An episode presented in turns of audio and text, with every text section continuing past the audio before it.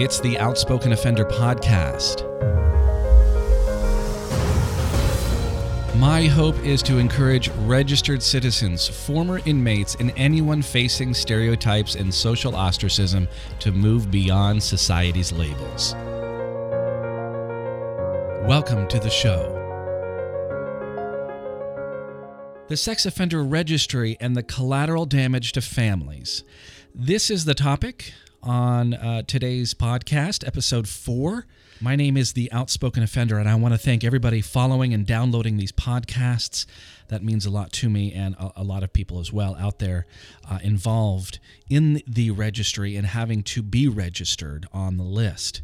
So, what type of collateral damage are we talking about? How does um, somebody on the sex offender registry affect other people, other, uh, you know, their their families, their friends, their children. Well, that's what I want to talk about today. And I want to step back uh, just for a second to briefly explain that in 1996, uh, Congress passed what's called Megan's Law. I'm sure you're familiar with that.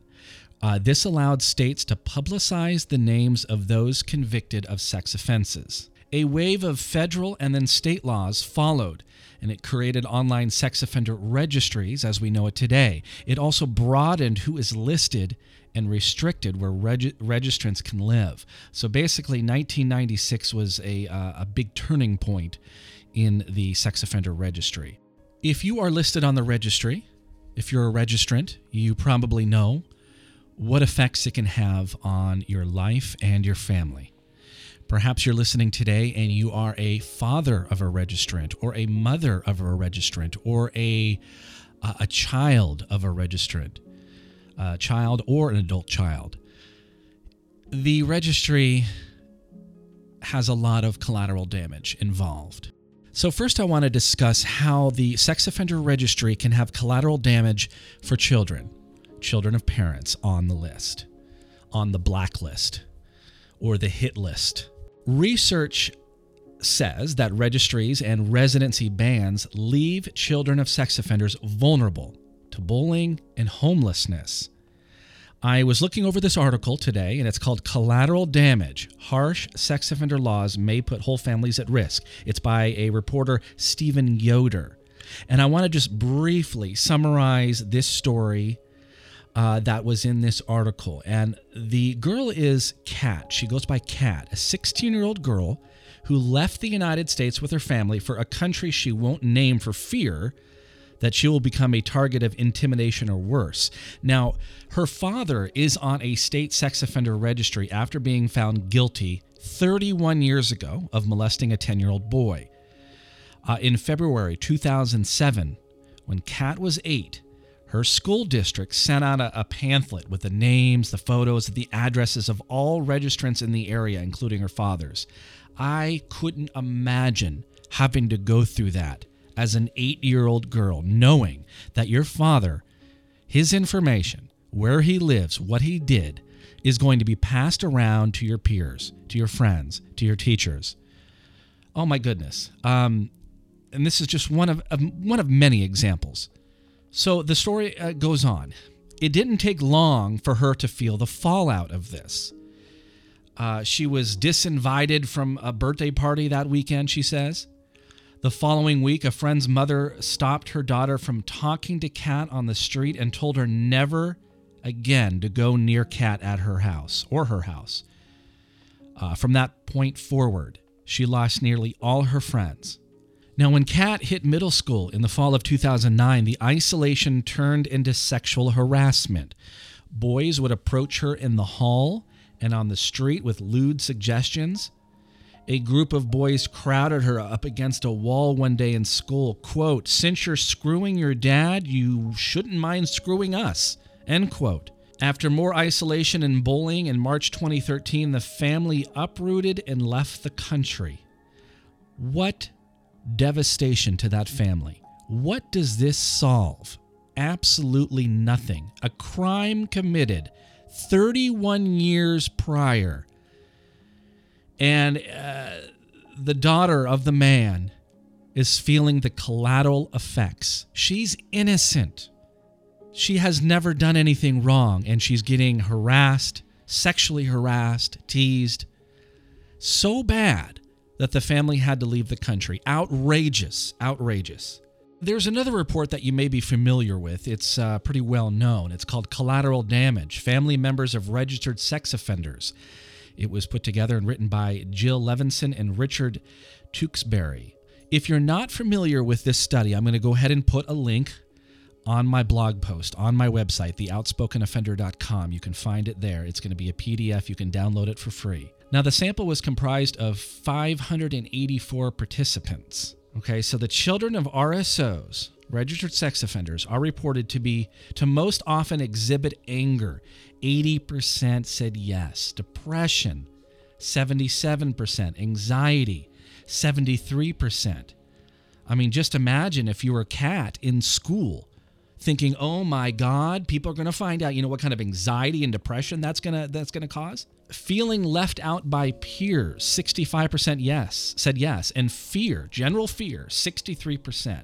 Uh, additionally, more than 1 in 8, 13% of the children of RSOs were reported to exhibit suicidal tendencies.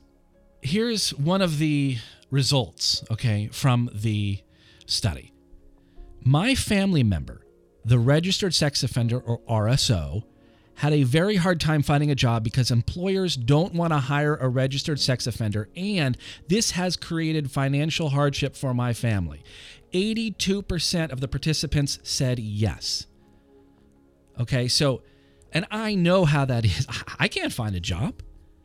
I can't find a job.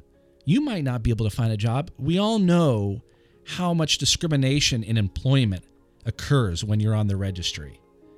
And that creates hardship for the family. And I'll discuss uh, my personal experiences in here in just a second. Another result from the study my family member, the RSO, lost a job because a boss or coworkers found out through Megan's Law that he or she was a sex offender, and this created financial hardship for my family. Oh, 53%. I'm surprised that's not higher um, because honestly, I think that's one of the, the toughest things to deal with especially in a marriage, when money is a very, um, you know, uh, challenge. And if you have money problems, you're going to have probably uh, relationship problems. I'm going to give you one more here. I have been threatened or harassed by neighbors after they found out that my family member is a sex offender. How many people do you think? It's pretty high 44%. That's going to vary too, uh, depending on what state you live on. If um, the certain state has tiers, and some like some states uh, along, especially along the west coast, they don't uh, put your information on the state registry if you're like a lower level. Uh, but still, um, it happens. It happens a lot. Harassment from neighbors, especially when there are, uh, you know, uh, flyers passed around and all that bull crap. Since this is a shorter form podcast, these are just quick examples. There are many, many more. If you're interested in this topic, I encourage you to go to several sites. The first one is NARSOL. It stands for National Association of Rational Sexual Offense Laws. Uh, they have a blog. They have um, it's called Tales from the Registry. Go there, check it out. It's narsol.org. Another site you can go to is womenagainstregistry.org. It's not just for women, it's for everybody. Uh, great resources, great support. Once again, womenagainstregistry.org. Uh, Vicki Henry, I know her personally. She does so much work um, for making smarter laws and um, advocating for the families and uh, the people on the registry. Also, some great research can be found on oncefallen.org. Okay, actually, I want to make sure I have that right. Once Fallen, and I can't seem to type.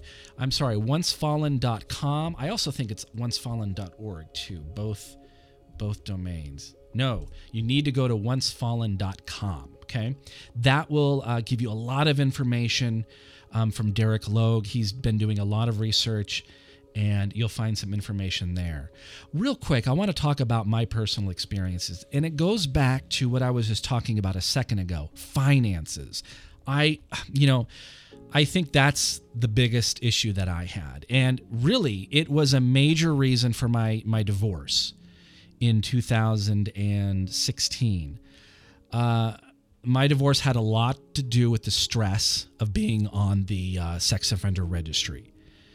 Due to the lack of a secure job and housing, money was always an issue for us. Uh, we were evicted from our apartment twice in four years. There was always this fear of how are we going to make rent this month? Uh, in addition, it wasn't just us, it was two kids, my stepchildren, her, her children. We were supporting, you know, a total of four people so it was a uh, a huge challenge, and eventually it just got so much the stress of me not being able to find a, a decent job, being turned down um, uh, for you know jobs and being laid off and all that stuff. So it, it is it is tough. It is very tough. And we need to really think about the sex offender registry and how it affects families and children, not just the person on the list. Uh, that's another topic. I mean, we know the negative effects of the registry, the shame, and all that. But I wanted to really hit on how it affects the family and h- how it affects the children of the registrant. So I hope this uh, podcast helped you out a little bit. Um, I really appreciate you, uh, you listening. You can go to my website, theoutspokenoffender.com. I have lots of videos as well. Uh, enjoy the new year. Let's start this new year off right. I, I'm really hoping for a better year. All right, take care and thanks for listening.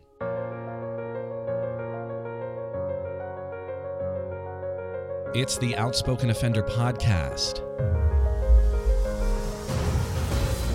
My hope is to encourage registered citizens, former inmates, and anyone facing stereotypes and social ostracism to move beyond society's labels. Thanks for listening to the podcast. I'm the Outspoken Offender. You can find me on YouTube and Twitter. Remember, you are not your label.